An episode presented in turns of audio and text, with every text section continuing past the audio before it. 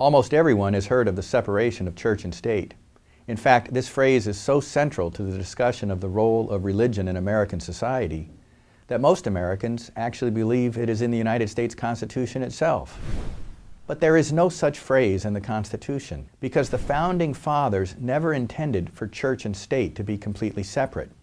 They saw religion as indispensable to the moral foundation of the nation they were creating. So, where does that phrase come from?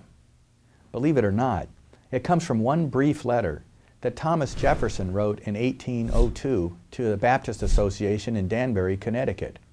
And what exactly does the Constitution say about religion and its role in public life? The answer is found in the First Amendment to the Constitution.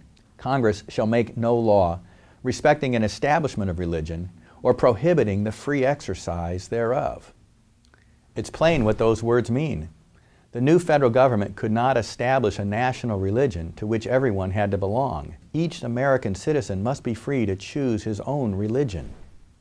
When James Madison first proposed what eventually became the First Amendment, his original wording stated that no religion shall be established by Congress, but that language was subsequently modified after it was pointed out that this might be construed to mean that the state had no interest in religion at all.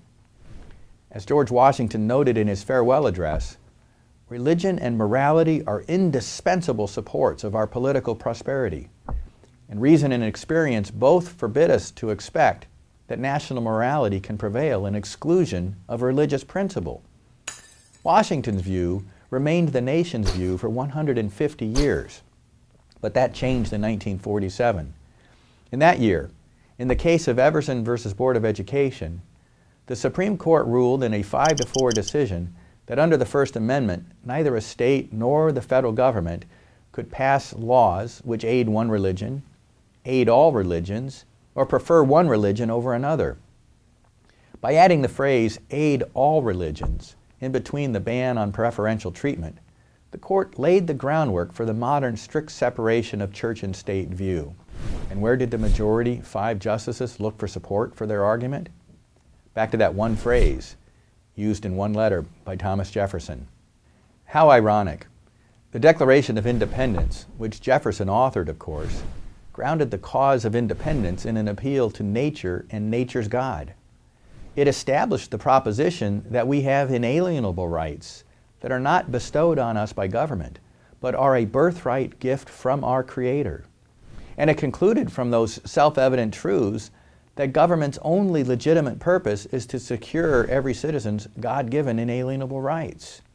Does that sound like something that was written by a man who wanted to wall off government from religious belief? The Declaration of Independence and the Constitution are but two of the innumerable examples where our government both federal and state, acknowledge a debt to God. As Supreme Court Justice William O. Douglas, a noted liberal, acknowledged in the 1952 case of Zorach versus Clauson, we are a religious people whose institutions presuppose a supreme being.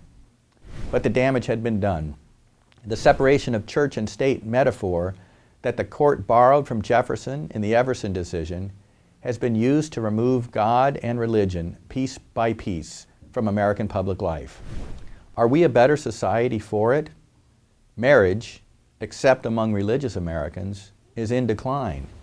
Birth rates, except among religious Americans, are in decline. The percentage of children born to unwed women has skyrocketed. Behavior in classrooms has deteriorated. Crime rates rose just as religion declined. Almost every cultural and ethical indicator has declined since God and religion started to be removed from American life, and all because of one sentence in one letter. I'm John Eastman, professor at Chapman University School of Law for Prager University.